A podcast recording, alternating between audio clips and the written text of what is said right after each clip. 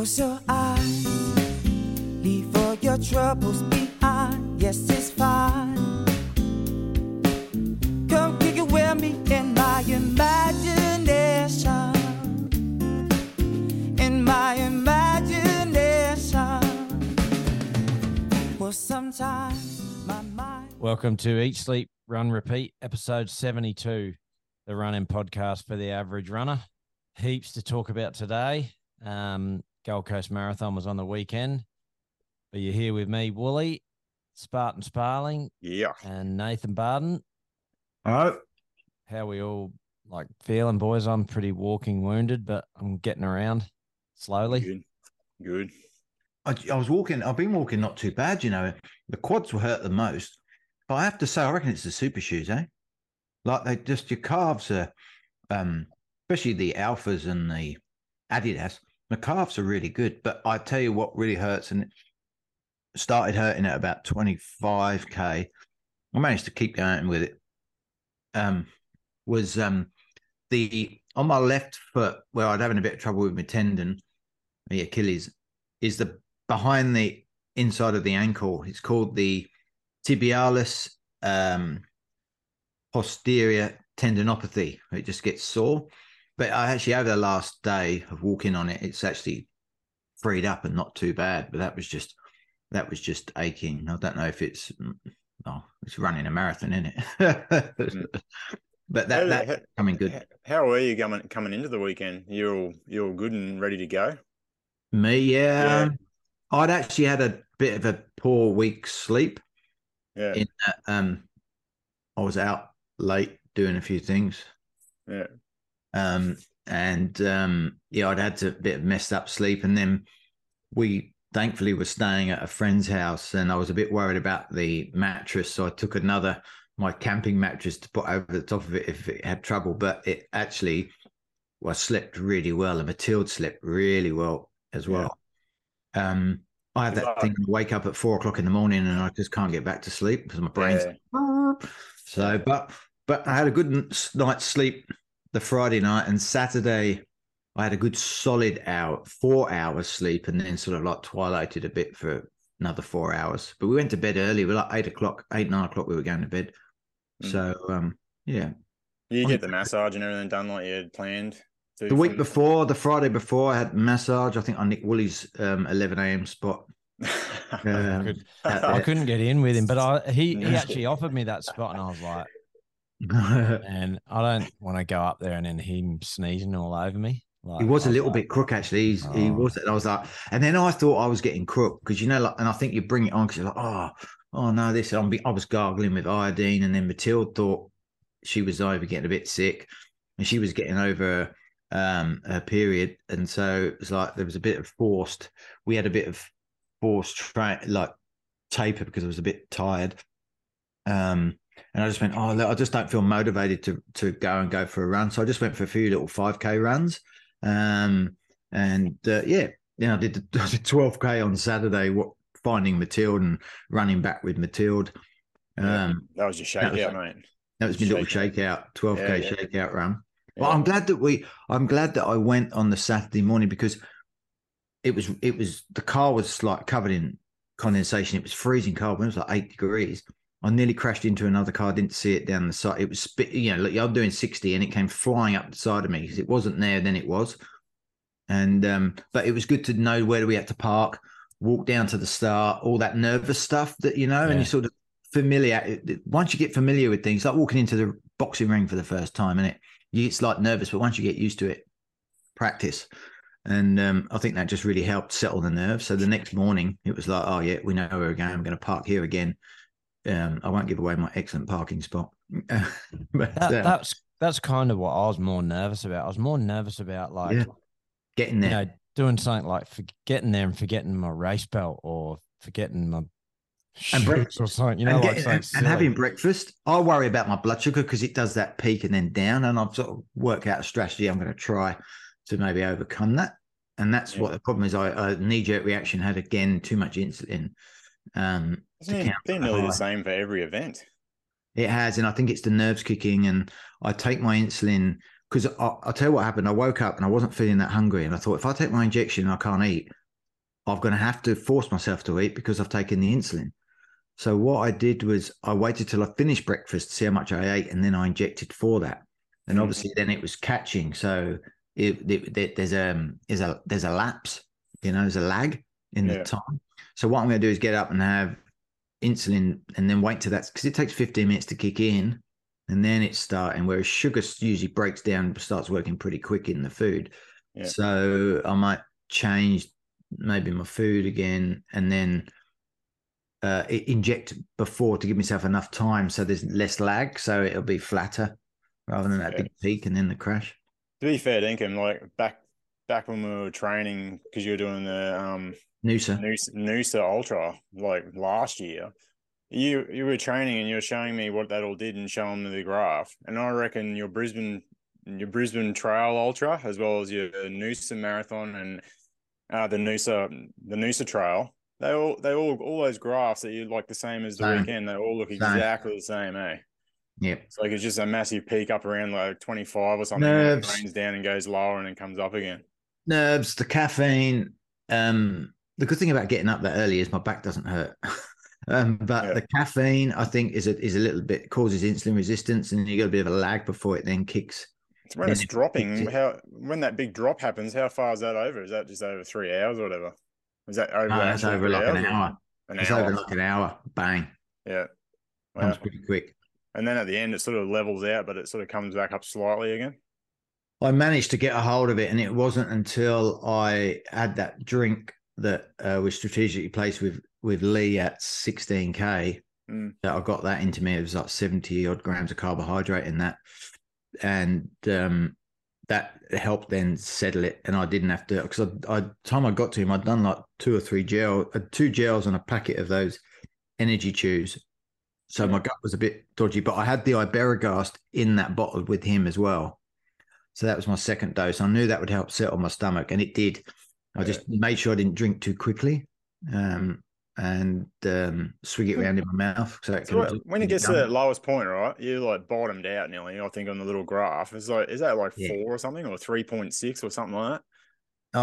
I'll just look to tell you how. How are you feeling at that stage? Like, you're still running. I'm all right. The worry is that it doesn't want to. The worry is it keeps going. And what I actually did was I ended up, like it's better.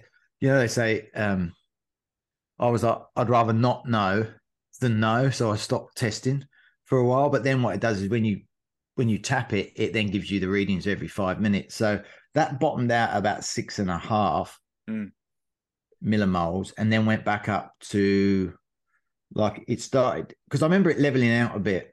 I felt it level out.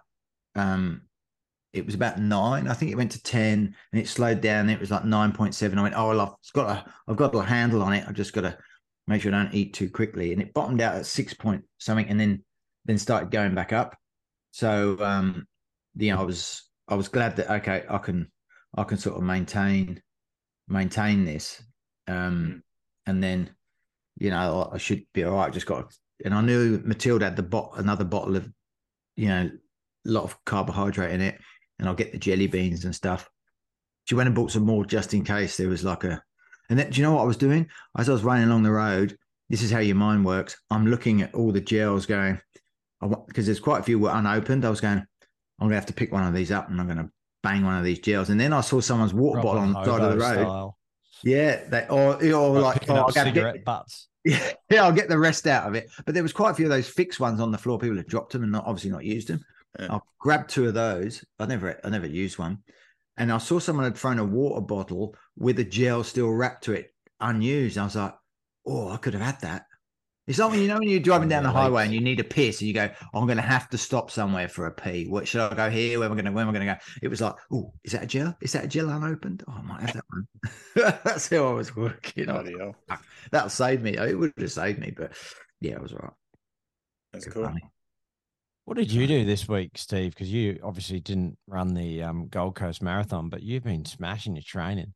Yeah, I was just trying to keep everything consistent with the rest day. So every week I was just trying to work a rest day in, just to make sure I give my legs a full day to recover. So yeah, after I did Mega Run the Sunday beforehand, I did a zone 2 run just in the afternoon after I woke up. Got 7K at 4:55 pace. Somehow or other, my heart rate's just going really well at the moment. Yeah, good. So 4:55, my average heart rate for that run is like, wow, 131. So that's weird. So the next day, I did another one in the afternoon. Did 13, almost 13.5K. It was a lot hillier. I run down to Petrie, down to where the Striders did their workout down at the mill there. Yeah. And then I did the long way back down that way along the train line pathway. And then I worked my way back up the main road. And it is back up the Petrie Hill there. I'm pretty sure most people that ride bikes have done that hill. And I run it pretty hard. And at the end of that, it's a killer, isn't it? It's a killer, man. It's like, I did it the other week. I think when I first started running, I couldn't make it to the top of that hill without stopping, eh? And just the legs. Really? And get to the top and go, damn it. But I pushed up there and then got to the end. And that was a cooler day, I think. It was just a really stiff breeze. I did that a couple of weeks ago, didn't I? Like 2 weeks out from the marathon. Yeah. And, it's a slog. Even on a bike, I used to remember when we cycle up there. But running it is. I had this little game because I started, and as I was going up past where the train station is, I worked my way around the traffic because that time in the afternoon was about 4:30. There was heaps of traffic, and there was a Tesla, like a blue Tesla. And every time they take off, the Tesla would go probably about 100 meters ahead of me, and it gets stopped again. So then I'd catch it by running. So I'm going to beat this Tesla to the top of the hill. So I ended up getting up to the water tower just before the Tesla took off and went around the corner past the Red Dog service station there. I beat it. I was like, yes. So all the way back from probably a K or whatever, every 100 meters I'd catch it and then it'd go past me again. Just made the effort. And even with that bit of effort, my average heart rate that day was 125. So Jesus. Yeah, that was for like a bit slower. That was 5:07 pace, but all the kilometers were a bit slower except for the end where I was running up the hill a bit harder. But the heart rate is going well. So after pulling up from that, I thought I'll take all my running gear to work, and I did another trail. I did just, where the Blackwater track veers off up South Boundary Road there. So as you go up past Centre Road, then Hellhole, you go down a bit further, and there's Blackwater. There's Black Soil, sorry. And then you turn around and go back into Black Soil. We did it, the Brisbane Trail Ultra, which is this weekend, and then we did it in the Brisbane Trail Marathon. Yeah. Hellhole, then Black Soil. And it goes on forever. As you're heading south out of it, it goes on and on and on, and it's terrible. Yeah. So basically I thought, oh mate, I'll see where that is, because the name keeps coming up in all these events that they're having there at the moment. And so I ran up there. It was 13 a bit Ks. So I did 13 Ks and turned around at the Black Soil thing back to the car park. So I did 26K total, and that was 945 meters elevation. Mm-hmm. So it's a weird thing, that South Boundary Road, because if you look at it on a graph, it doesn't feel like you're going up and up and up and up. It's sort of because you sort of you got a little pinch down and then the longer climb up, and on the way back you got a longer climb up and a pinch down. Does that make sense? So you're on the way down, you do probably about half the elevation on the way back than what you did on the way up. So I think it was 600 meters of elevation on the way up and then 345 on the way down. So it's roughly about right, sort of just over half. I think we did that when we did the full to the top, like 1,000 meters, and then it was 600 on the way back or something. Yeah, yeah. It's surprising. You think you're coming down, but there's quite a lot of climbing. Yeah, coming back down because you go back up. Down. Yeah, exactly. So I did that. Gradually, you do come down. Yeah, I did that Wednesday, and then Thursday I did a 9K just a jog recovery at like 5:23 average, and again that's like heart rate again is just really low. I don't know. I'm feeling really fit. I don't know whether it's my average heart rate for that 9K run was 118. It's crazy, man. So it's at 5:23. You're just starting to reap the rewards of just months of consistent good work, hey? It finally feels. I don't know. I think Paul Goulet said to just stick at these runs. He said one day it'll just click, and then you'll notice everything's coming to, like the pace and everything feels like it's all come together. The pace is quicker, the heart rate's lower, and it's all working. And that was just a flat run, and there was just a little bump at the start of it, but other than that, it was pretty flat. On Friday, I did 12K. It was just a 1K warm up and 10K tempo, because I'm thinking all these lower runs are still going to throw tempo in there to get the legs moving.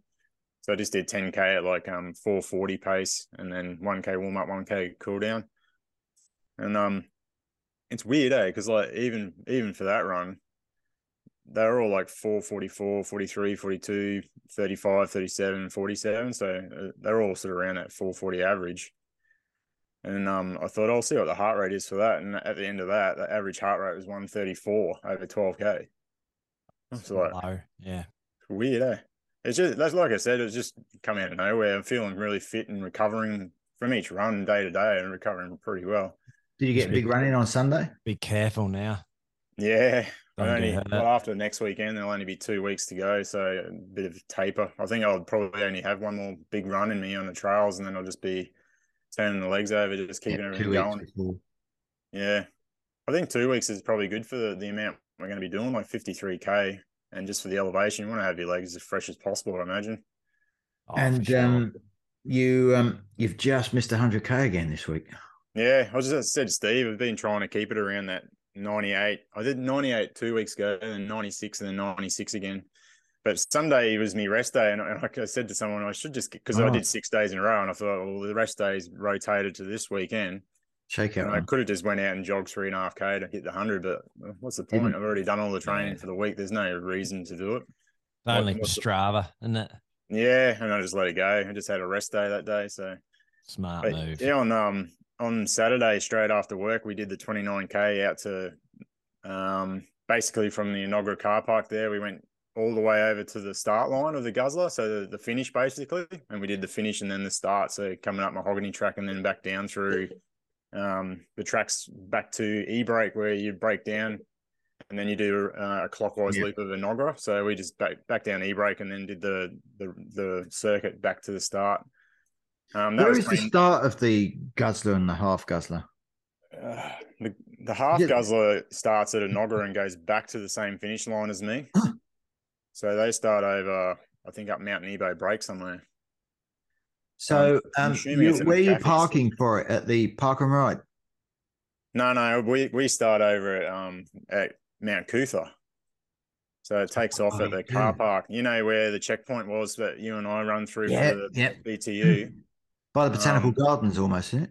No, it's the one where we went through and had to sit down around that heater. So where Steve and everyone was waiting. It's that big car park. That's the start. Checkpoint 5 or 6, yeah. Yeah. But that big car park, that's the start and the finish for the Guzzler. And that's the finish for the 21. They start over at Inaugura and then they do basically the reverse of our start and finish there. So is that where you finish? Yeah. So I start and finish there. I do a full loop, yeah. I basically do a loop. So down, you go down from Mount Cootha down to E-Break, and then you chuck a left and go the reverse loop of the Inaugura Reservoir loop. And then we come out at the toilet block up from Trek to Trek House there. Yep. Then basically we head straight back the other way and go up Mount Nebo Break, down through Hellhole, back along South Boundary Road, and then go down Gold Creek and do a loop of that back up Gold Creek Trail, and then go to South Boundary and exit back to back out to Mount Cootha, and you go up Kokoda and then basically straight across the middle of the Mount Cootha Mountains there and come back out there. So we did that. I did that with one of the guys is doing it, Daniel, and Peter joined us. Peter did it. He did 1,000 meters and he hasn't run for like 4 weeks, man. I don't know how his legs would be feeling, but at the end of it, he got through it all pretty easy for someone that probably only run maybe about 7 or 8 Ks over the last 3 weeks. Far out. Is he doing the race or not? No, he just joined in for a bit of fun. Right. Who was that, Steve? Peter John, him and Daniel live at North Lakes and they run together. And because Daniel's doing the Guzzler, Pete joined in. When we started on Saturday morning, it was 5 degrees. Oh, yeah, I remember. And they were just about to take off. And I said, if I'm there, I'm there from work. And when I got there, they were just about to take off. And they stood there. And while I was putting my shoes on, I look over and everyone's like, they're just shivering, like ready to go. But because they just got out of the car and were ready to go, they had to wait another 5 minutes. And I had gloves on, man. When you're running and your hands are still cold, and Peter had no gloves on, and I said, how are your hands, man? He goes, I don't know. I can't even feel them. Yeah, shaking. Bloody hell. Mate, when I did that park run out of the winery there. Yeah. It would have been cold up there. Mount Me there, the Ocean View. The Ocean View, yeah. I had my 2XU gloves on, which are really thick. Yeah. And my hands were freezing in them with them gloves on. And I was just thinking, these are doing nothing. Like, oh, they are. They're still doing something. If you didn't have them on, man, bloody hell. It didn't feel like they were doing anything, you know? It's a weird thing. Like, you could take the gloves off after about 3 or 4K because your body temperature rises and your hands aren't cold anymore. But then when we were running along, I just left them on. I said, I'm so bad for stacking it. Like, I don't want to stack it. And if I fall, my hands at work, I can't really cover them up. So you got all these open wounds and things like that. So I said, I'm just going to wear them anyway. And then when we're running along, I'm thinking, geez, it's still cold. The wind was just, once we got over to Mount Cootha and went up the top, the wind coming from must have been the west, from the Western Freeway direction. It was just blowing straight through me. I was like, holy crap, it's just cold again. But I started off with a long sleeve shirt on, and after about 10Ks, took it off. And I reckon without that, I would have froze, I reckon, that morning. It's bloody cold. I'm assuming if the weather stays similar to this, it'll be cold like that for the Guzzler. So I might do something similar again. Just see what happens with the rain. Take something off. You're freezing up a bit there, Steve. Like your video is freezing, and we've lost him on audio now. Shit, lost him. Hold a second. There we go. Wooly, how was your week leading up to the marathon?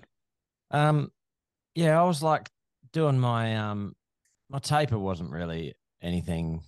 Like sort of out of the ordinary. You'd think I was doing like 30-minute runs, and then Tuesday and Thursday I did a slightly, sort of like short session. Wednesday I did 30 minutes with 10 minutes at marathon. Thursday I did 30 minutes with 10 minutes in the middle at marathon pace. And then just 30 minutes, 20 minutes the day before. And then, that was the race. Do you want to get into the marathon now?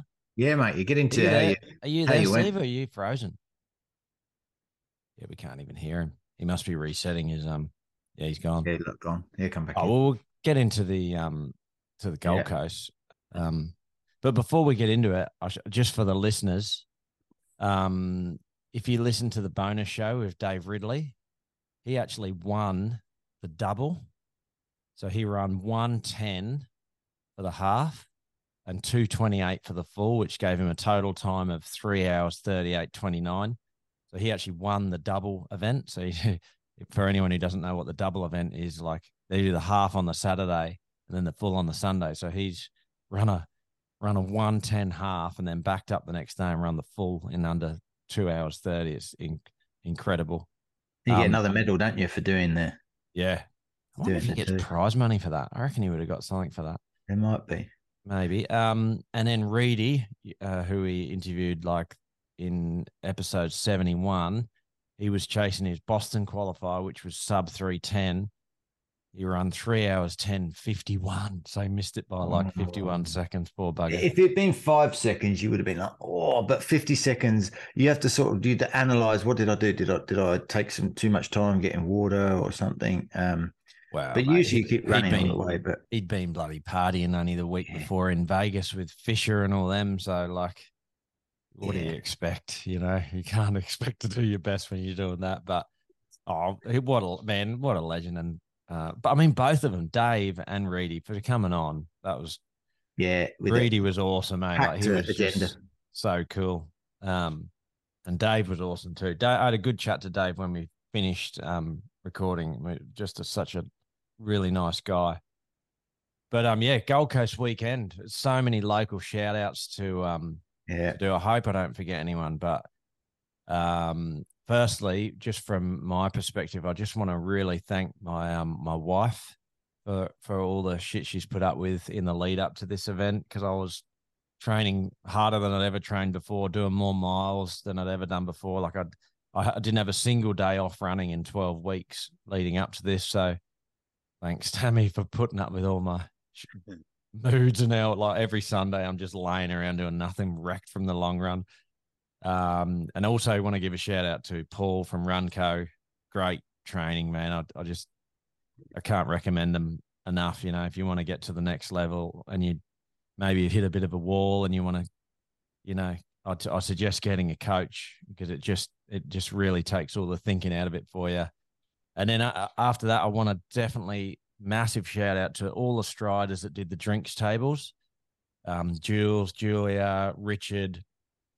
God, you guys were literally lifesavers on the course with the Powerades. That was, we had a drinks table, I think, at about 8K and then at 23K, handing out Powerades. It was lifesaver. To know that you had that there coming up was just, it was peace of mind, you know. And you had one at each table, did you? Yeah. Yeah, just 2 half bottles this time. Okay. There's a lot of drink, isn't it? Yeah, well, I would have actually probably taken a full, but they only gave me a half, so I had no choice. No, but those Powerade bottles are hard to drink out of. I remember the Logan Marathon, I was smashing my lips with them, and I found the other little bottle I used was a lot better because it had a pop, but you never got the drink never came out of the top, like by you jumping up and down as you're running. Yeah, so I thought it was good. They gave me a full at the 31K mark. I was, you're nearly at the end there. So I actually squeezed half of it out as I was running, just because it's pretty heavy carrying a 600 ml bottle. Yeah. But should we go through all the local guys that listen to the show? Yeah.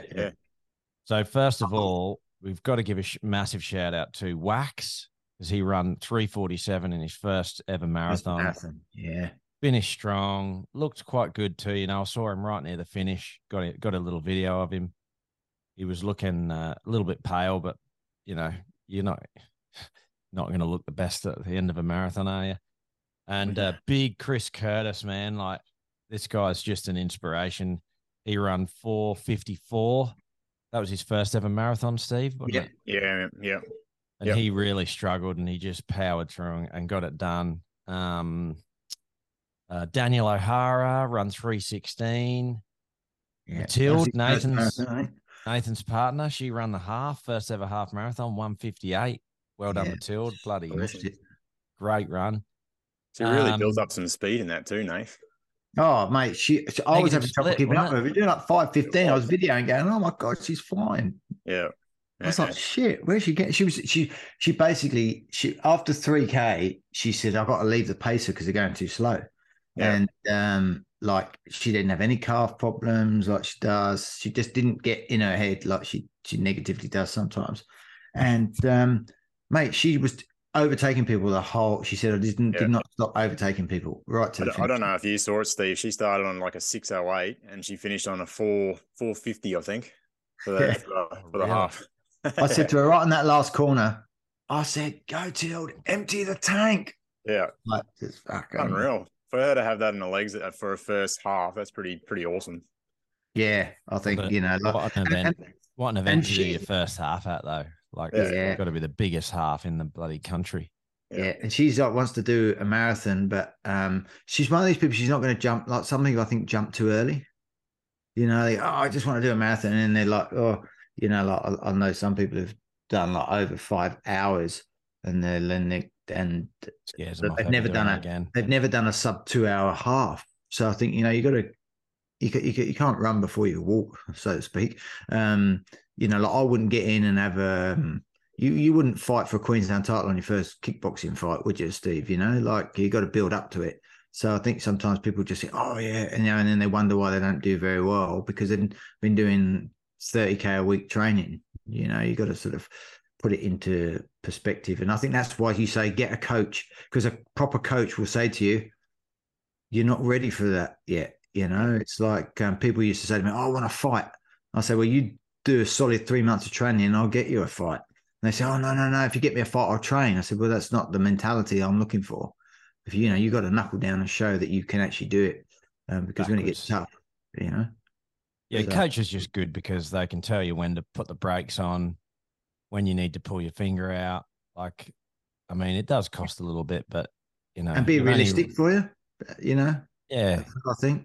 You've only got to change a few things. Like, Paul changed a few things around for you too. When the pacing job come up as well as that Ocean View one, you just swap the days over, which he worked out. You could swap that for that and do this instead.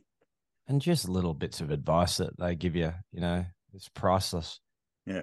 I mean, it's, not everyone can do it. And I, understand that. But if you can, all you got to do is maybe not buy 3 or 4 coffees a week if you're always eating out. Maybe just cancel one of those eating out meals and you get paid for your training. Like, yeah, that's pretty much what I've done. I've just sort of curbed a bit of the spending, and it's definitely paid off. But yeah, back to the back to the locals. Campbell Higgins and BZ came in at 3:46. I think both of them. Is it pacing? Wall. Was BZ's pace? I never saw him the whole race because we were going to sort of run together for 3:20, but I never saw him. I don't know what happened. BZ was cramping hard, and Cam helped him out, and so they run together, and then Cam blew up, and then BZ helped him out, so they both sort of saved each other. Wow. There was a lot of DNFs, wasn't there? Like we were just discussing earlier offline. There's a lot of DNFs from the weekend. I don't know what quite happened there. Yeah, man, we had like a heap of the striders that just like had to drop out through injury, and it was just pretty devastating for them, especially like when their prep had been so good. It's funny, isn't it? Because like Matt Flannery, I saw him at 25k. I said, "Oh, you're all right, mate." He goes, "Nah, my hips are gone." And but he was only at 25k, but he obviously been running long runs, so he would have thought, "Yeah, I'm fine." But I suppose it's running at a faster pace. You don't maybe. The nutrition, your sleep, been a bit different. He was doing all the really good sessions and that too. I just sometimes I just think it doesn't happen for you. And it was a really tough day at the office, to be fair, wasn't it? Like there was, like we've talked about this before we were recording. Out the back after 35k was like a war zone. Just but like so don't many even want to on the floor passed out and stuff. But there was ambulances whizzing up and down that road, picking people up. Like I don't know how many casualties there were, but I'm sure it was record number. I reckon they would have been running out of space at A&E, like to where to take people. Because I saw 3 people collapsed like out, and I heard one paramedic say to the other paramedic, "We need to put a line in." So obviously they were going to like put a catheter in his arm to get some fluids in. Also, another guy was actually staggering down the middle of the road as I was getting towards the turnaround. As I got to the turnaround, I said to the marshal, "There's someone in the middle of the road needs first aid down there." And he was like, then when I got there, the fire just disappeared, whether he'd gone and fallen between 2 cars or what, but he looked like he was drunk or staggering down the middle of the road. But I saw there was quite a few, because there's a lot of Japanese come over for the marathon. There was a lot of them that were on the side of the road stretching, and I actually saw a lot of people walking that had obviously pulled something, pulled a hammy or a calf, people stretching calves. So and I hadn't seen that in the Brisbane Marathon, and it was like a war zone. It was just a bit warmer, and I think it was really windy early on, and maybe the wind zapped everyone of all their energy. But and then so back to the local shouts. Chris Woolahan ran 2:42.54, which is nearly a minute PB. So he was stoked with that. Battled a bit at the back end, but got it done. Peter Lewis ran a 3:09. He was pretty happy with that. Yeah, it's good. Redemption after London. Yeah. 2 standout performances here. It's hard to split them for which one's more impressive. Trevor Warburton run 3:02, and he's only had surgery, I think, this year. So he's sort of only really just been running properly just recently. And then Glenn Kidney ran a 3:07, and much the same. He had an actual tear in his plantar. Ooh. Only, 6 weeks ago? So he missed like a heap of training, had like 3 weeks off. And then how's his foot now? Oh, after that run. He hasn't said much about it in the group, but he's done nearly all of his training sessions in Invincibles, Nike Invincibles, because they're the only shoes he could wear. Oh, I know he wears his Alphas on the weekend, so he's probably crippled. But man, 3:07, he's definitely got the sub-3 in him with a full prep. Another really good performance, man. This guy's really quick over the shorter distances, and I think he's done one marathon before and really struggled. That was Liam McCarthy from the Bush Turkeys. Did a 2:59.37. Congrats, Liam. Watch his finishing video on his Facebook, man. That's pretty epic. Yeah, it's cool. His family is screaming him down the home straight, and he's sprinting it in. He found next level, didn't he? Yep. At that end there. Yeah, and so he broke 3 hours, and good on him, man, because he was blowing up apparently, and it took everything to get to that. So well done, man. I think, hang on, I'll just stop you one more time. I think Liam has PB'd every distance this year now. That's including the marathon. Yeah, he's a real talent. He's only young. He's done all the shorter ones, and then now he's he did the half earlier, and then now the marathon from, because I think the last marathon he did was in Melbourne last year when they all went down. Yeah. So that was the last one he did, I think. Yeah. So he's super quick. Like, to put it into perspective, I think he ran like a low 16-minute at Speed Week for the 5K. So he's fast. He's just he's only really young, man. I think he's like early 20s or something like that. So he's got like loads of marathons left to run. Yeah. Arvi Singh, he's one of our boys. He was running really well, but blew up, but he's been injured as well.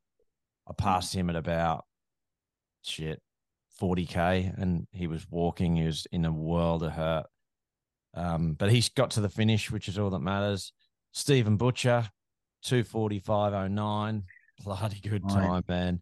And Clive Gross, he ran 2:31:50, which he wasn't happy with because he did slow down a bit. But look, if you look on Strava, if anyone's interested and got time, there's just a heap of blow-ups around 38, 39K. It was just such a common thing that happened on the day. 30K as well. I say, don't I, the marathon starts at 30K. And if you look at a lot of people's Strava, the 30K mark is where you sort of do come unstuck, or it just hits you. And maybe that's because of training. It could be a train as well, because not many, if you don't go to those mid to high 30K runs, it's all conditioning, isn't it? It's like, I give a shout out to your sister as well. That was on my thing I was going to say. Last but not least, 4 hours and 2 minutes, my sister, Sasha Carney, first ever marathon. I think she'd just be super stoked to get through it. Yeah. Oh, mate, you know, like for your first marathon, she just missed that 4 hours, but like it's still a great effort. You finished it. Like 1% of the population will only ever complete a marathon, and there were some good runners that didn't finish on Sunday. Mate, so many DNFs. It was just a real tough day out there, and Chris Curtis, someone died. So yeah, we just should give a shout out, condolences to the family. It was a French guy. I think it's 34.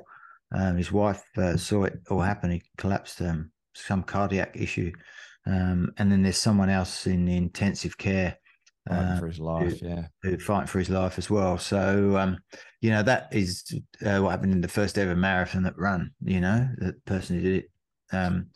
And so, yeah, you know, like it does ask a lot of the human body, running that far. So yeah, there's some risks involved. So I think that there was a lot of wind early on, and it was like deceivingly warm. Like you didn't really feel the heat because of the wind. So if you weren't taking on enough fluids. We always used to say it in cycling. You said when you're flying along at 30K an hour, 40K an hour, you don't actually realize you're sweating because the wind dries it, wicks it away. And it's very easy to get dehydrated because you go, oh, I'm not sweating, I'm okay. Mm. And that wind, we were running into that wind did start picking up, and and I had sweat marks on me, like salt marks, and I don't usually get that because it was basically drying away the sweat. And you think, oh, I'm not sweating, I don't need to drink that much. So I think people didn't realize until too late that and it was quite hard to get to the water. Like I nearly got knocked over a few times, people going, oh, water, shit. But then maybe there could have been a sign saying water in 200 meters or so. I remember I had to get over for the 16K mark, and I was like, shit, how am I going to get over here? It was like, it would be like in a cycling peloton, you know, like, fuck, how am I going to get over and not knock anyone over? And then I just went, mate, I need to get over there. And I put my arm out, and this guy let me come through, and I just sort of shuffled my way through, just trying not to knock anyone over. So, it's not easy, but I sort of prepped in ahead. I just would stay wide and go for the last table because most people would grab their drink and slow down. So you could sort of zip in front, grab a cup, have a few sips, toss it, get back into your rhythm. Well, I started with a 200. Now, like Daniel Hara, he ran with a race vest with water in. So that's obviously like what we do in ultras. off-road. But I ran with a 250 ml soft flask, and I think that really helped. I didn't have to be diving in to get water. And that did, I actually never picked up any water. I picked up one electrolyte drink at about 30 something K, but I never picked up any water. I just used what I had in my other two bottles. So I think next time I'm actually going to run with a 500 ml flask with water in, just carry it in my hand. We should read out the winners. The male's full marathon was won by Liam Adams in 2:08. Sorry, he was the first Aussie, I should say, 2:08.39. It's a new record, wasn't it? The fastest time by an Aussie on Aussie soil ever. Okay. And it, believe it or not, doesn't give him an Olympic qualifying time. Like, I just can't. Why is it set so high? Oh, no idea. Talked to Dave Ridley about that. And he said they just want they want really small fields at the Olympics, but it's pretty crazy. It was one shit. I didn't actually put the male winner. It was won by a Japanese guy in 2:07. I'll get his name in a minute, but the women's was first Australian was Jen Gregson in 2:28.33, and that was her first ever marathon, which is nuts. Shit, sorry, I don't even have the winning female either. I'll say that in a minute. Half marathon was won by Brett Robinson in 62:16. That's back-to-back victories. He won last year. Yeah. As well, female was Kira D'Amato in 66:39. We had a total of she got an American record. Really? Wow. For the half. Yeah. She got an American record and the Australian. It's called an all-comers record, isn't it? It's the fastest time on Australian soil by anyone. So wow. So quick, man. Liam Adams picked up the podium for the men's anyway. He was only, 13 seconds behind second place. And Naoki Koyama was the Japanese fella. He got first place in 2:07.40. There you go. Was that a course record? Yeah. So quick, eh? Yeah. I think Faduka last year, was it? He did it in 2:09 or something like that. Yeah. Is that the blue hair guy? Yeah, and the year before. He blew up again this year, didn't he? Well, not again, sorry. He blew up. He was quite a way back, I saw him. Yeah, he was 16th in 2:18, so he was like a 9 minutes behind his last year's time, I think. Mm. But I don't know, who was the first female, Steve? In the half or the full? The full marathon. Oh, I think it was the Kenyan. Jeez, Kieran Perkins pulled out a good time too, eh? 2:23. Yeah, I don't think he's too happy about that either. Really? Yeah, and I was going to ask you before: was Clive chasing a sub 2:30, or was he 2:20? Yeah. He was on track for it too until 38, 39K. Yeah, cool. Same story as everyone else, I think. Yeah. But if whilst you're looking for that winner's name, I'll say that we had 9,247 finishes in the half and 5,957 finishes in the full. I'd like to know how many people started the full and how many dropped out, because there was a massive percentage of people that wouldn't have finished. Not massive percent, but there was lots of people that did not finish. It's a shame that I was watching the news on Sunday night, and it was a real shame that they had loads of sport on and it was just all rugby and Aussie rules, and they didn't even mention the marathon. You know, it's like we had an Australian record. Like all comers record, was it? Like the course record. We had an Australian get the fastest time on Aussie soil for an Aussie, and didn't even get a bloody mention. And you think the effort that you have to go to get to do a marathon. It's not like you go and do a marathon every weekend, like they play football every weekend. And I just thought that was really poor of the news channels.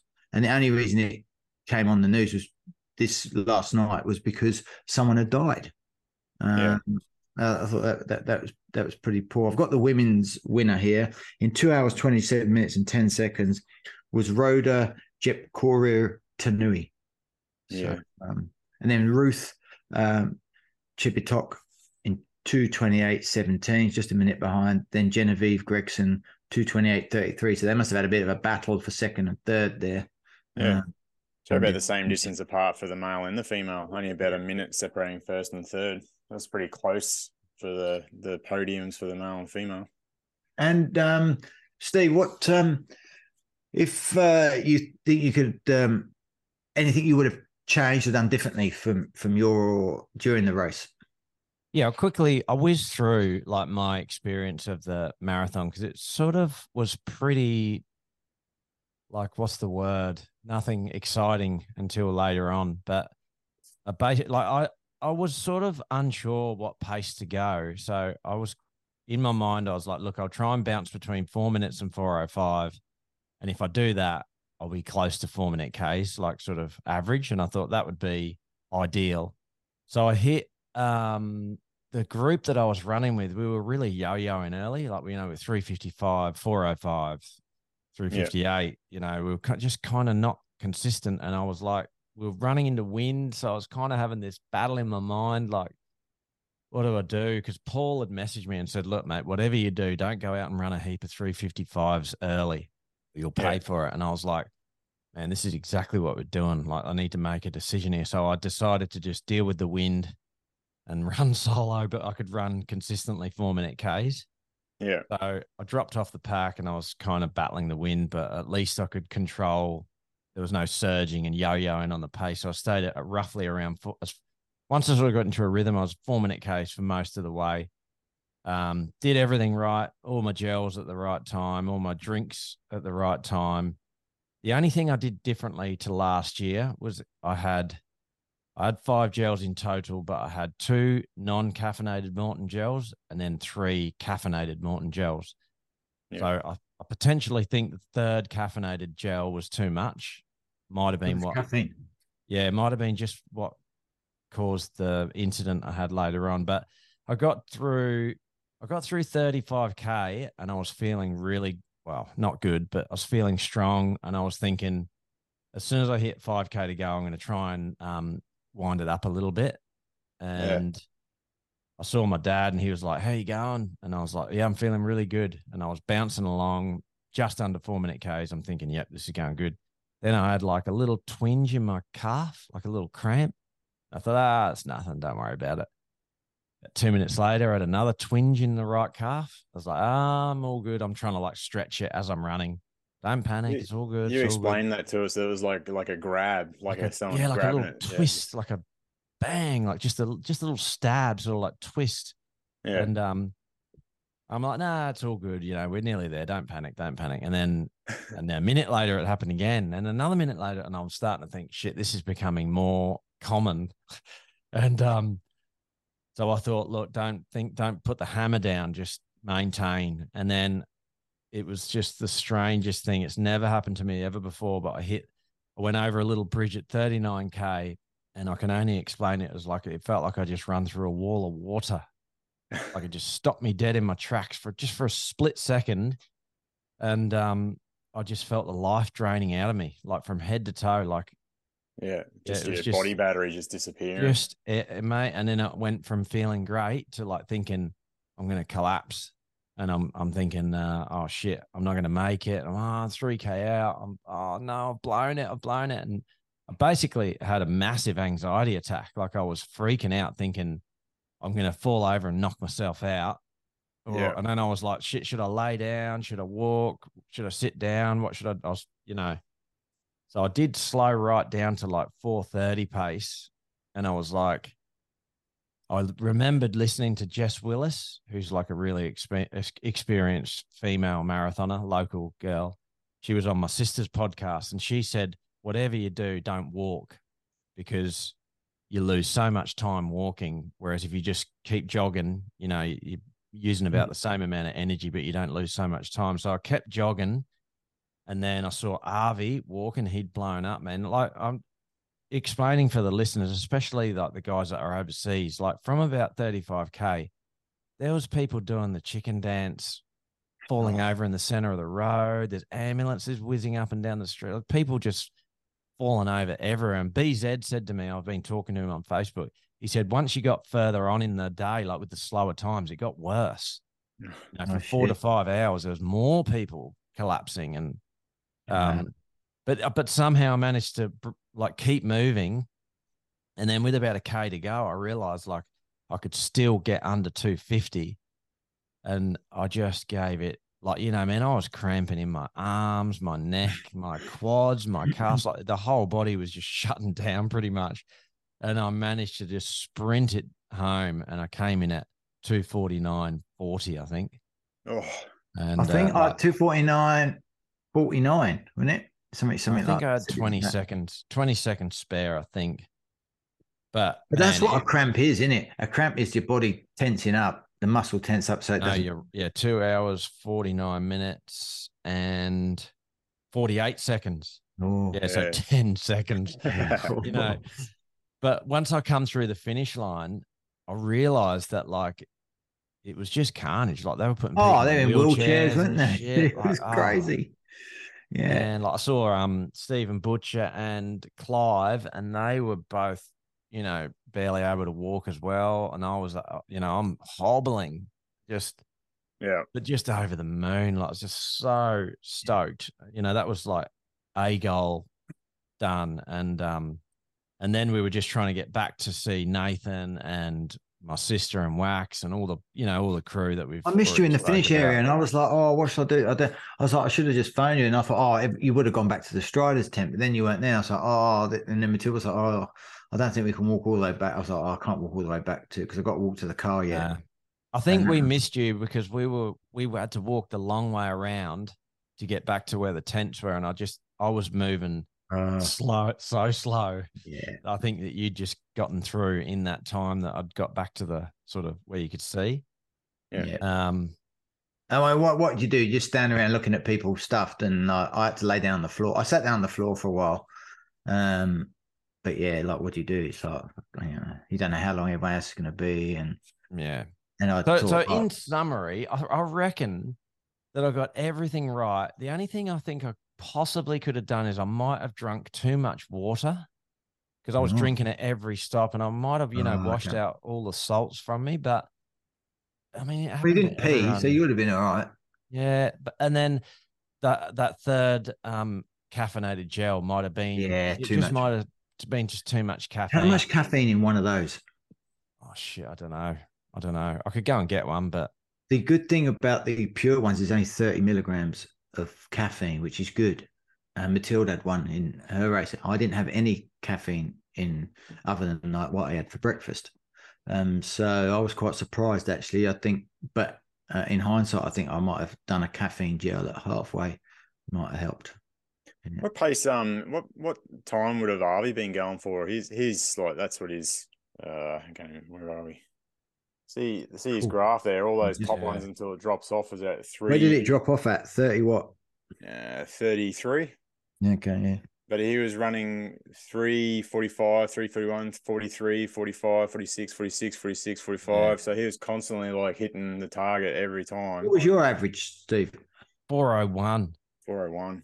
Steve was like only really just under slow one that let me down near the end there. Yeah.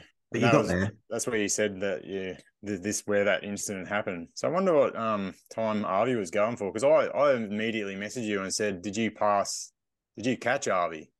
And you said, yeah, I passed him like a kilometre to go or something. I reckon he was going for sub 2:40. Yeah. But he's been injured, man. So he's just a heap of training too. So did he finish? Yeah. He was only a minute behind Steve or something. Yeah. Okay. That's good. Good. I think it's always positive to finish. Like, and that's why I give a shout to Chris Curtis. I know we shouted out to him, but he obviously got in trouble. But he really did slow down. But he just dug deep and battled on, and he finished. And there's something to learn from that. That if you're really injured, you've snapped a hammy or something, and you're not. But I think just everything seized up on him, and he pushed on, and he finished it. And I think that'll give him strength. Mentally for his second one, and like your sister as well, that should give you a determination and strength now to go, right, I can do it, I can cover that distance, and now just sort of put a bit more of a plan in place. Well, Chris had held his head pretty high that afternoon. He said, I messaged him and said, I haven't seen anything on Strava yet. How did you go, Chris? And he goes, not too well. He goes, but he goes, I pressed on, and he goes, there was no way I wasn't finishing it. And he goes, and on a good note, he goes, this is my first marathon, so this is a PB. And he goes, and we'll see what happens in the next one. So it was still high spirits, eh? Like probably wasn't happy with his time. But I'm pretty sure in the end when he looks back and thinks I just run bloody 42.5 Ks nearly. That's pretty cool. Mate, I sent him a message and I said, look, it's important for all of us, like everyone, even on just on this chat here, is to look back and see how far you've come. Oh, like, yeah. Yeah, I said it's easy to get so caught up in times and performances, but look back a few years ago and think what you were doing and how far you've come to now. Like, and he's got a big journey. He's had a great journey, hasn't he? Man, he's like everything that we're like trying to promote. Like, you know, a guy that was in a pretty bad way and just turned his life around, and now he's like as fit as a fiddle and just killing it. So good on you, Chris. You go back to the Noosa Marathon, man. He got like over a 5-minute PB. I think it was like nearly 6 minutes or something like that for his half marathon. So that's a huge effort just in itself. You know, yeah. over his previous one at Jetty to Jetty the year before, you know, his 6-minute PB is huge over that distance. So he just hasn't found the distance yet. So I'm assuming being his first one, he'll probably look back and go, where did I go wrong? But like you guys say, the weather, everything's a factor in these events. I think that added the time, that wind added time to everyone. Like it added at least a minute or two. Yeah. To that. Yeah, definitely. Sure. I sort of felt like we didn't get a break from it. Like I felt we had the wind in our face all the way down to Burley, and then when we turned around, it was bloody in our face again. But you know what? Did you have a pacer or not, Steve? There wasn't one till three hours. No. Every time I could, I was in a little Kipchoge wind tunnel. So I never, and there was a big, but that 320 bus was big, mate. There was about 20 meters long. Yeah, I've seen your little video, man. I think I just sat on it. I just hid. Yeah. Oh, mate, you should have seen behind me. I didn't even look behind me. I didn't want to because I'd fall over. But we were packed. Like there was a lot of people in that bus, and I didn't really feel it until I knew there was a wind when I saw the balloon. Because usually the balloon is really behind the pacer. Obviously, we pace, Steve. We know. It was actually coming up. Like almost to go in front of it. I thought, oh that wind really has picked up. Yeah. Wow. And it was actually getting wrapped around. She had to pull it to get it off her neck because it was actually coming back up on her. So that's how much it had really picked up. And I thought, oh, this is I'm going to feel this when we turn into it. And it gave us, what was that, 5-6 K of like wind. And then when you got into a gap where there was no buildings and it was just coming off the sea, I was at my head down into it. Like I felt like I was at the bloody seaside in England. That's how weird it was. I thought it was a typical day. But yeah. Like I think I was in like an unspoken 250 group. Like, I mean, a few of them knew each other, so I'm sure they were all aiming for sub 250, but the pace was yo-yoing so bad that I just made the call to back it off.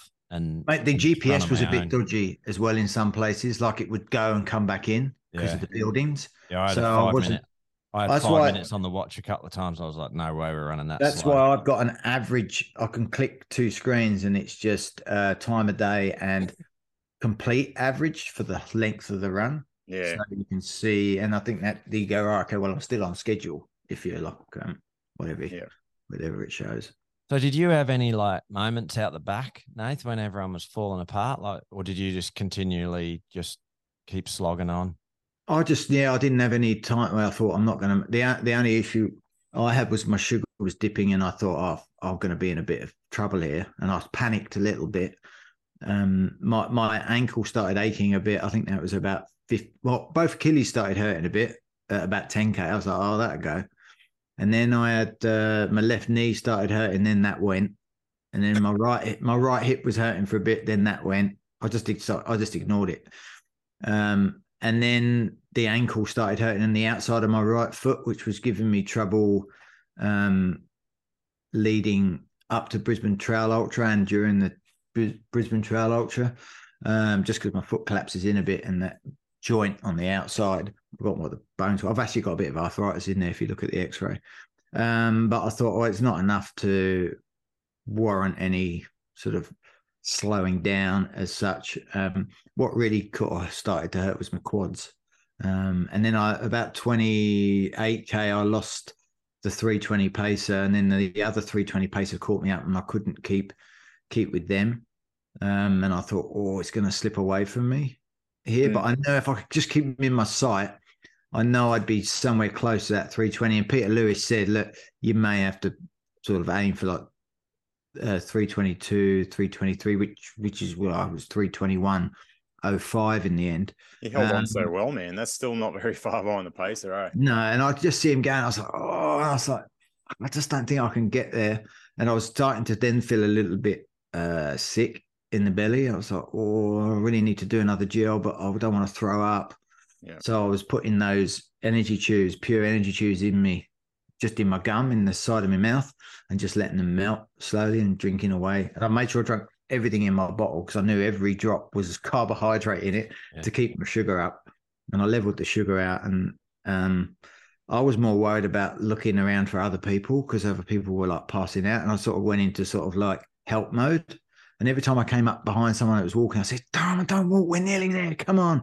And if I was going past someone and slowing down, I was like, come on, we're nearly there. Come on, come on. Just like, and that helped give me some energy, you know, sort of. And then I was just at 39K, I started shouting at myself like David Goggins, you know, come on. And then that's funny. You guys have both told that same little story now about you yelling at Arvy, come on. And that give you like a little bit of a boost, Steve. And then you're yelling out to other people that you don't even know on the course. And you're giving yourself this adrenaline rush just to get to the end. It just reminded me to think about the signs I saw. So some really good signs out there. One person had who's going to carry the boats. So as I went past, I went, who's going to carry the boats? And they laughed. Yeah. And then someone had one, smile if you peed a little bit in your shorts. And another one was, if a marathon was easy, it would be your mum. That was a cracker. I was like, oh. Holy shit. So it was like, there was some really good signs. And then there was one guy, I think we were about 24K. And as he was running past, he saw his mate and he shouted at him and he went, oh shit, wait. He was meant to video him. And he started videoing him. And I went, you had one job to do. And his mate was like, fucking idiot. Because he missed him. He was meant to video him. And like, it was funny. So there was a few times when you could have a laugh to help you get through it, you know. I've just remembered something. This is where I knew something was going on inside of me. Like I was about I planned to take my last gel at 35K, right? And it was about 34.5Ks in. And I thought, oh, you've got to take that last gel at 35K. And I thought, oh, I've got one more caffeination station to take. And then I thought, what? Oh, you weren't thinking right. What the hell am I? Caffeination station? I remember thinking that and I was like, oh, forget about it. Like, you've got one more caffeinated gel to take. But like, I was obviously starting to go a bit mentally. Mm. Where the hell caffeination station came from? Got no idea. And that's when maybe I should have realized, oh shit, something's going on here. Like, ease off a little bit. Maybe I could have delayed that sort of wave of exhaustion, maybe another K or something. I get when my sugar gets low, if I'm running, I get really negative. Like if I'm out on a 10K run or something, my sugar gets low, I start going, why the fuck am I running for? Like, I'm not going to make a marathon. Like, what the fuck do I want to get out of bed and get up and go for running? Like, and I have to, so I say to myself, stop thinking. Do not think anything. So that I'll have a gel and wait for my sugar to come up. And I got to a point, I don't know where it was. It might have been about when after I seen Matthew Flannery, because I saw he was dropped out. And I was like, oh, I'm starting to hurt a bit. I don't know if I'm going to make it. Why am I running? And I did. I remember I said to myself, why am I running a marathon? And I went, fucking shut up, Nathan. Don't even think like that. And I just started eating again to take my mind off of that. So yeah, you got to have a strategy. I think find a strategy, but it's not until you maybe are in that situation that you go, oh, I've not been here before.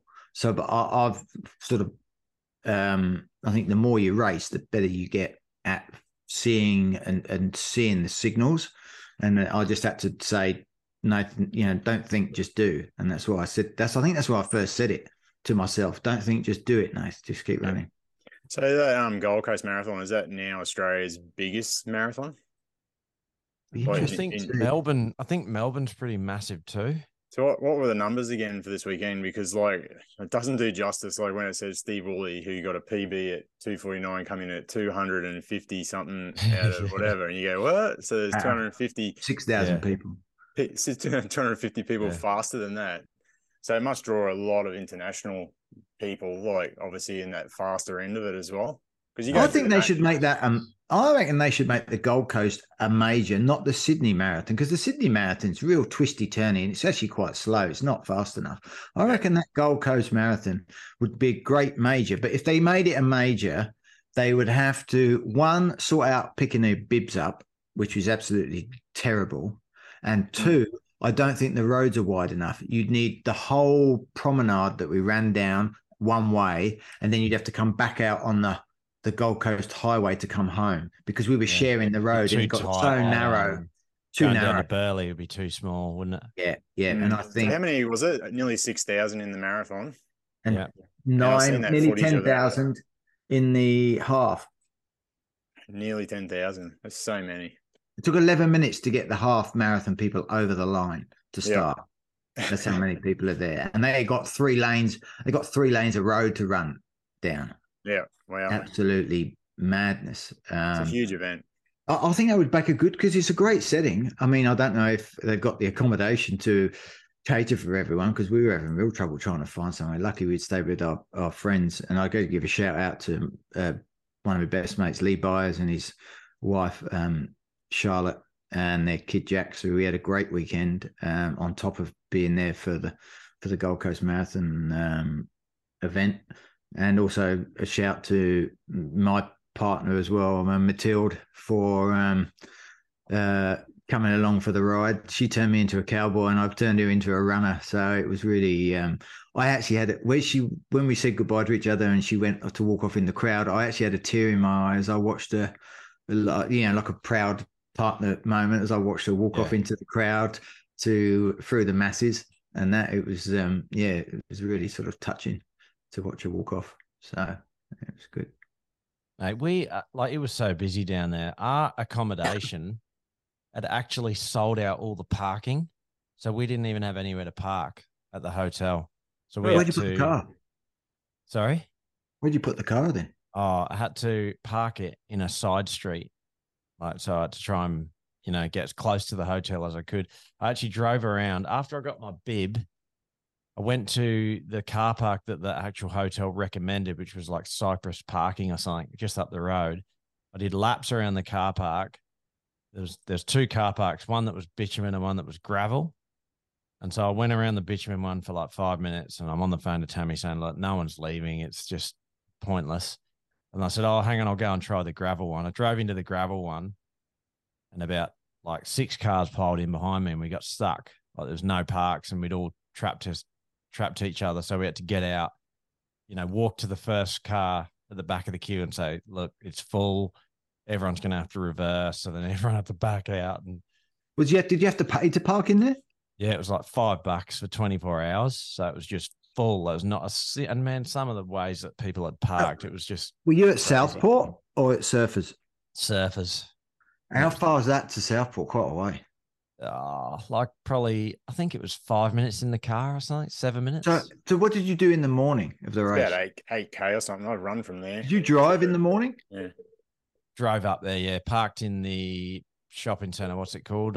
Pacific Fair, is it? You got the tram for free, couldn't you? Yeah, but because we had the kids and that, we were just like, yeah. Mate, I'll give you my secret little spot, which is free parking for, it's just like residential, the road I park on, and you park both sides of the road, because down the middle is trees and everything, so you can park both sides of each lane, and you could have parked there and even jogged or got the tram maybe back to, if that situation happened again, but you could have parked there and we just walked. It was like not even a kilometre walk to the start line. Yeah, Saturday and Sunday. Well, where we actually parked, we literally crossed the road and we were there, so it was pretty good for that. Yeah, you had to spend $20 or something for the parking, but I mean, it was worth it just for the lack of like stress. But I must say as well, like my dad, he can't stand it. But when Deeks did his marathon speech, did you hear that, Nath? No, I don't think I heard it. He does a speech before the race. Like, man, it gave me goosebumps, eh? And I was like, it really motivated me. Oh, he does I'll tell you what, I'll record it and I'll put it on at the end of the this podcast, but okay. he does a speech about, you know, the guy, what's the guy who the first ever marathon. Oh, I've heard it. Yeah. And, you know, he says, you know, when you hit the wall, and you will hit the wall, you know, you're going to find what you're made of. And, yeah, like I found it to be, it gave me goosebumps and was like, just kind of what I needed to like sort of go, whoa, this is about to happen. You know? But yeah, some people hate it. Some people like it. I thought it was pretty cool. Yeah, I was going to say, I would give a shout out to Joel Murray. He, his Insta tag is Multisport MC. He does a lot of events. He did that one I done at Brighton with Wax the other week. He does heaps of them. He does a lot of the bloody the local triathlons over at Bribey and things like that. But he did the event as well. So he commentated the finishing shoot. And I think one of the coolest things I've seen, I think your brother Fraser sent through the little videos of you guys crossing the finish line. And Steve, after his little episode at 39K, somehow found like 3:34 a kilometer to run that last 600 meters through there. And as he's crossed the line, he's catching everyone in the chute and then double fist pumps, you know, like, cause he's like, yes, he just realized he's broke the time that he was after. And then as Nate's coming down the chute, Joel's yelling out, and here comes Nathan Barden, the type 1 diabetic, blah, blah, blah. I was like, that's cool, eh? I was like, that's awesome. Out of everyone that was crossing the line at that time, you were the guy that he picked, and he gives sort of everyone a bit of an insight as to you being a type 1 diabetic, which is pretty cool. And you had it written on your shirt as well. That's it. I think maybe because I had it written on my shirt. I don't know, but yeah, there was a bit of a gap there. There was a bit of a bubble. There was no one in front of me. And I think, you know, so I put my arms up and yeah, I heard him actually shouting as I was ran over the line. So that's cool as. But yeah, the marathon. Here we go. I just pulled it up because I remember writing about it a little while ago. It was at the Battle of Marathon in 490 before Christ BC, in which the Athenian army had defeated the Persians. Legend has it that Phidippides was sent from Marathon to Athens to announce the victory, and when he got there, he announced the victory and then like dropped dead, and that's how the marathon came about from, you know, like 2,500 years ago, and look at all those crazy people doing it now. Mm-hmm. That picking up the numbers is, I think it'd be good if they could do something like Run Army and offer the posting it out. I know it does bring people in, and it's like you can go through, and the exhibition's all right to go through because, you know, Matilde had some socks to pick up, and she got some new Goodar sunnies, and there's some other things, and I managed to get some good tape to help hold my continual glucose monitor on. Tape wasn't working well. I got this really good tape that's waterproof, so they gave us some for free, and that, I know it brings you in. And actually I got to meet and sign card from Mr. Kayano himself. He was there, and so he's I got a card signed, and the new Kayano looks quite good actually. I'm quite tempted to maybe try a pair of those, but they're like 290 or something. But yeah, I've got him. I got my photo taken. Matilda and I got our photo taken with Mr. Kayano himself. So that was pretty epic to meet him, seeing as I do own a pair. Sorry, Steve. I really, like, I got there late, so there was hardly anyone there when I got my bib. But I quite enjoy the whole atmosphere of everyone. Like, it's just the we queued for an hour. People were, and then that was actually pretty good because all of a sudden it just sort of went. It just grew, like, and we thought, oh, we're in the expo, we're virtually in, and then we go, oh no, we got to get in through the door. Then we thought we get through the door, we're there, and then we're like, then they're zigzagging in and out. And a woman in front of us, well, every petition area had three people. I went, oh Matilda, that queue's really short. Went down to it. There's only two people doing numbers.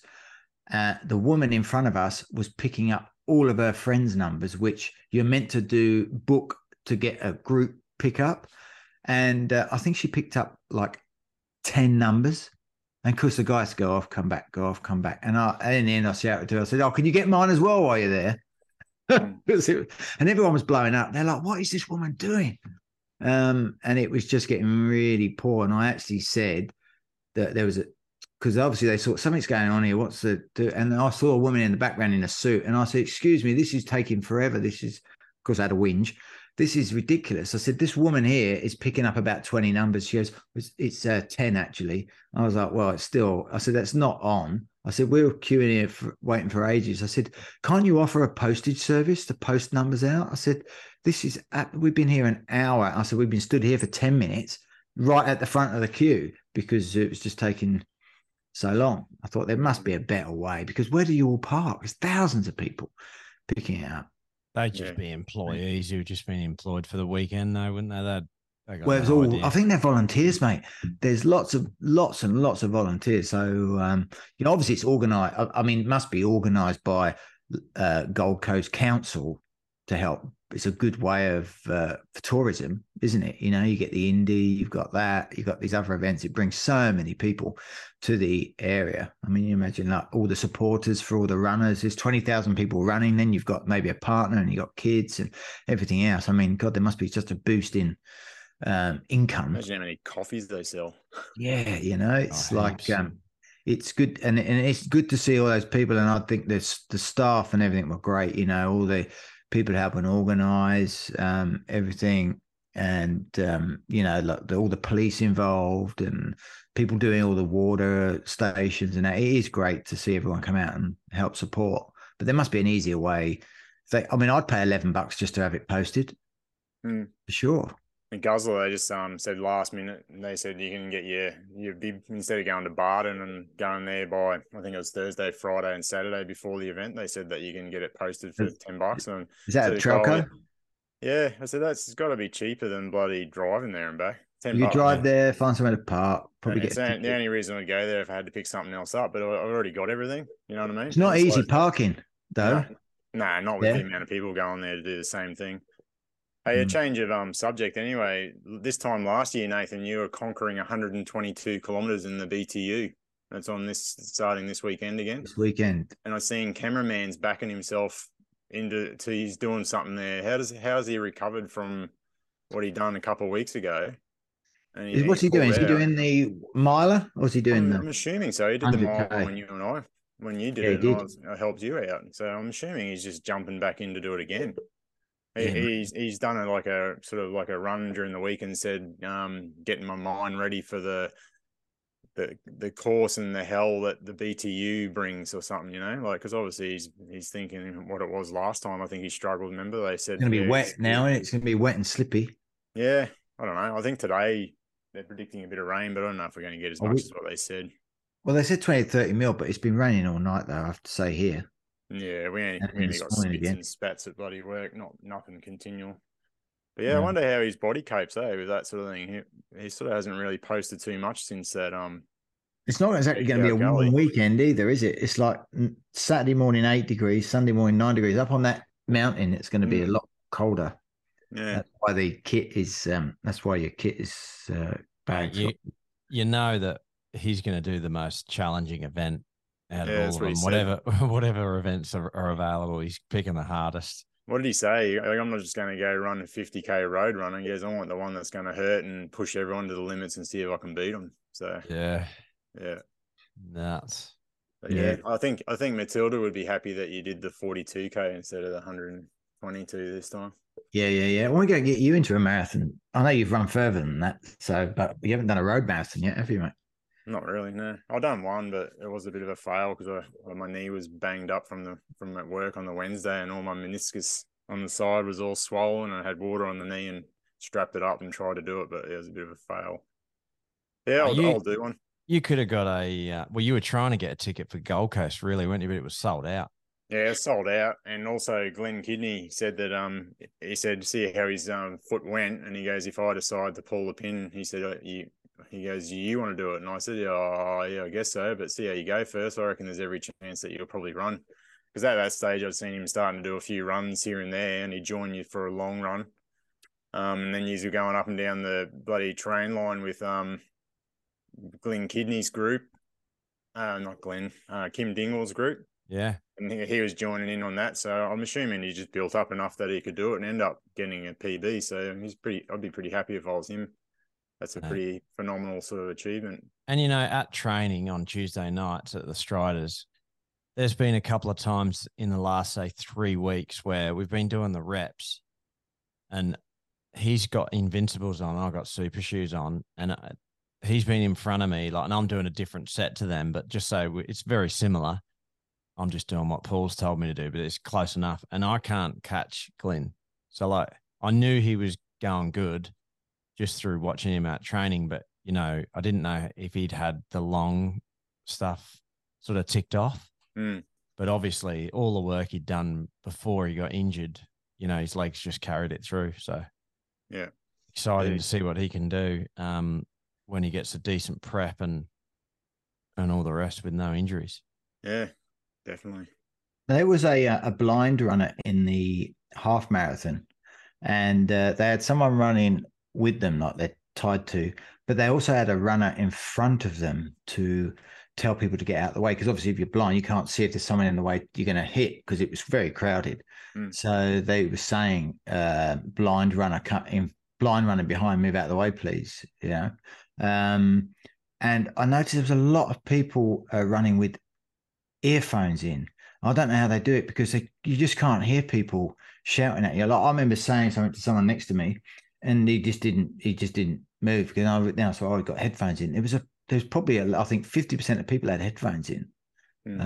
I'm not 100% sure, but if you look at the rules, I'm pretty sure it's banned. You're not allowed to wear them. Well, but mate, there's so many. But it is 30% of your coordination comes from hearing, and you just can't hear people shouting at you. A lot of people wear those ones where they go on the bone, which are better because you can still hear normal stuff. But yeah, I mean, they're banned, but there's so many people with them in the half, and the full as well. Not as many in the full, I don't think. But yeah, it's even if you run with just one in, maybe, you know. But obviously, some people need that to get through. But and also there was a backwards runner. Now, the world record apparently for backwards running in a marathon is 3 hours 20.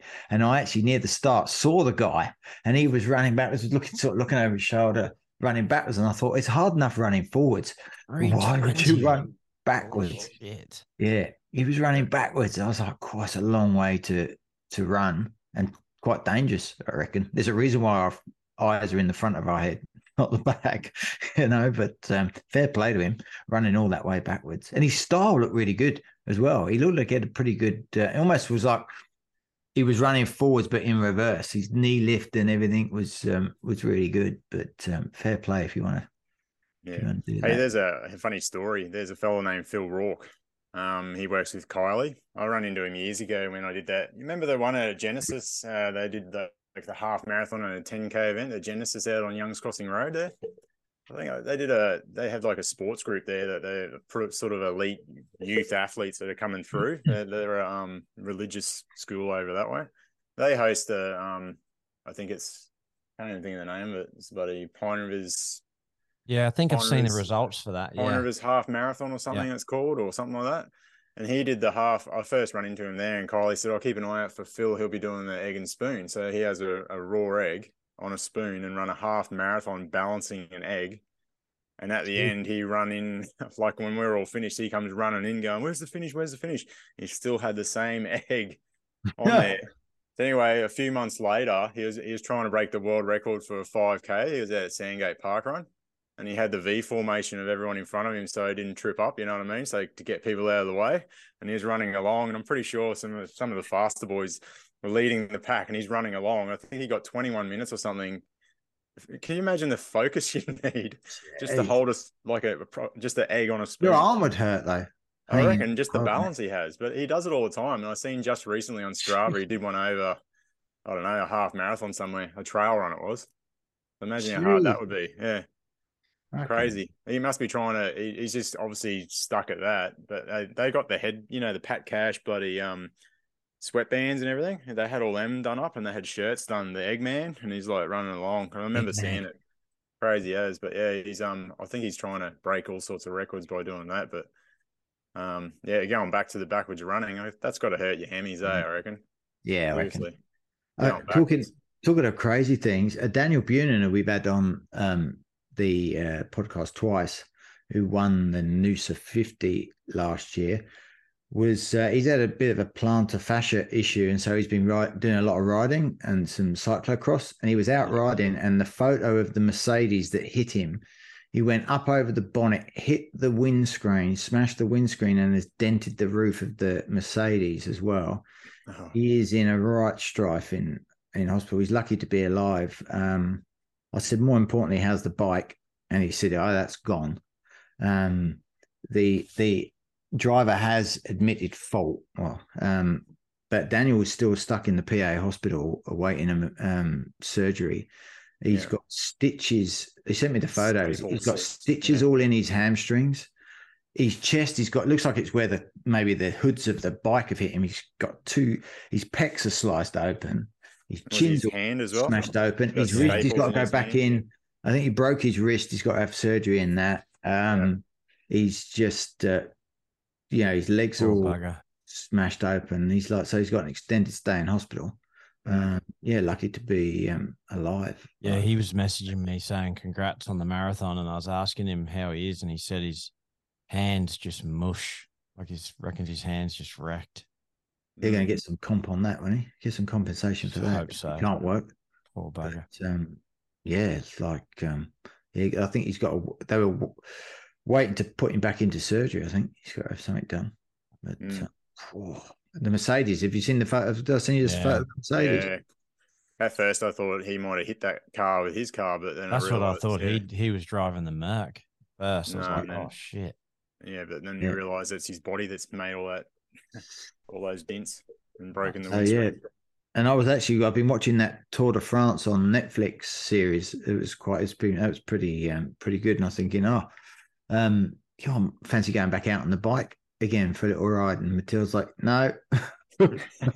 Super dangerous, man. It is. That's why it's one of the reasons why I stopped cycling. Is it's just too dangerous out there. So it's bad enough round here. I've got no footpath to run on, just running. So yeah. But you've got to be careful. Great chat.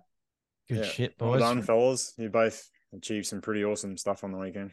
Yeah. Excellent. Well done to everyone who ran. Onwards and upwards. Weekend. We got some good races coming up. Jetty to Jetty coming up. Yeah. 2 weeks' time. The half. And Jetty to Jetty, Logan Marathon that you did. That's coming up. Well, actually, in 4 weeks, just under, is Race the Roo at Landsborough. It's, I think it's a 1K loop. And there's someone dressed as a kangaroo on a push bike, and every lap they get a little bit faster. You just got to beat them across the line, and then you wait a few minutes, go again. I think they have a couple of like 5-minute breaks, so you can go to the loo and stuff. Usually gets one in about 26 to 28 laps. I think they let the last three sprinted out, but we've entered that. It's $50. You get a singlet and a medal. So we're going to go up for that in at the end of the month. So Race the Roo, look it up on the calendar. Should be a good laugh. Good. All right, boys. All right. Let's go. Yeah, we'll catch you later. Yeah. Wicked. Recover well, boys. That's right. Thanks, mate. Welcome! Welcome, runners! Welcome 2023 Gold Coast Marathon runners.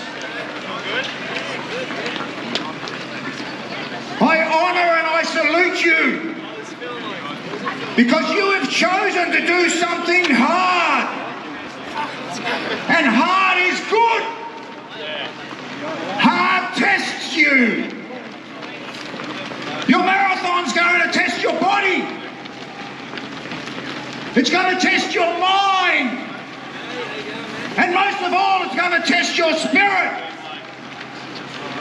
Ahead of you lies 42.2 kilometres to glory. Remember, the first 30 kilometres is just a warm-up. The marathon starts at 30 kilometres. The marathon is the last 12 kilometres. Run smart. Do not disrespect the marathon. Know your why. When you hit the wall, and you will ask Why? Be prepared. You follow in the footsteps of the first and the greatest marathon runner of all time, Pheidippides, who 2,500 years ago ran from Marathon to Athens and gave his life for his people. You are his legacy. The marathon is his legacy. Make Pheidippides proud. Make yourselves proud. And embrace the struggle. Because the harder the struggle, the greater the reward. Struggle, exhaustion, pain are temporary. The marathon is forever. Celebrate your why. Celebrate your 2023 Gold Coast Marathon.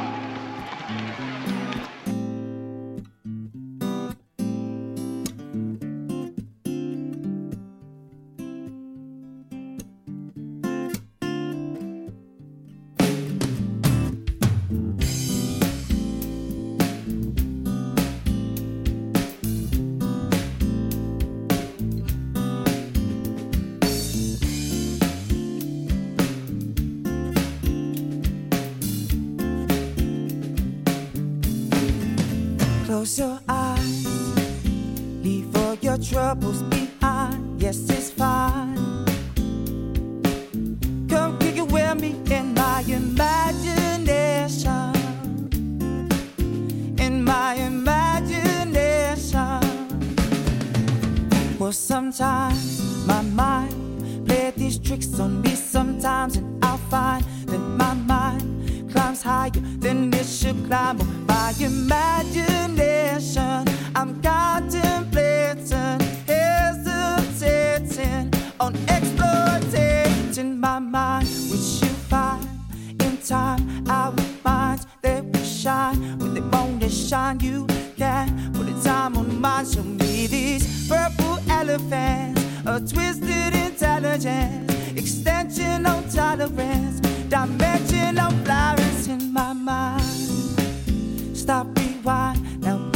Fuck did you find? Ain't nothing in here but why? Subliminal messages can't breathe.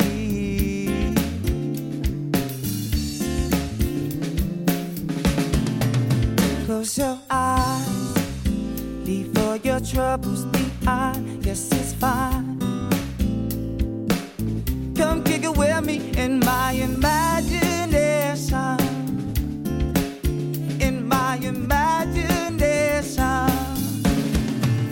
Well, sometimes our minds play these tricks on us. Sometimes we find that our minds, they climb higher than they should climb on our imagination. Contemplating, hesitating on exploiting my mind, which you find in time. Our minds, they will shine when they want to shine. You can put a time on mine. Show me these purple elephants, a twisted intelligence, extension of tolerance, dimension of flowers in my mind. Stop, rewind. Now what the fuck did you find? Ain't nothing in here but why? Subliminal, I can't breathe. I can't breathe. Close your eyes, leave all your troubles behind. Yes, it's fine. Come kick it with me in my imagination. In my imagination. Close your eyes, leave all your troubles behind. Yes, it's fine. Come kick it with me in my imagination. I'm contemplating, hesitating on exploiting my mind, mind, mind, mind, mind.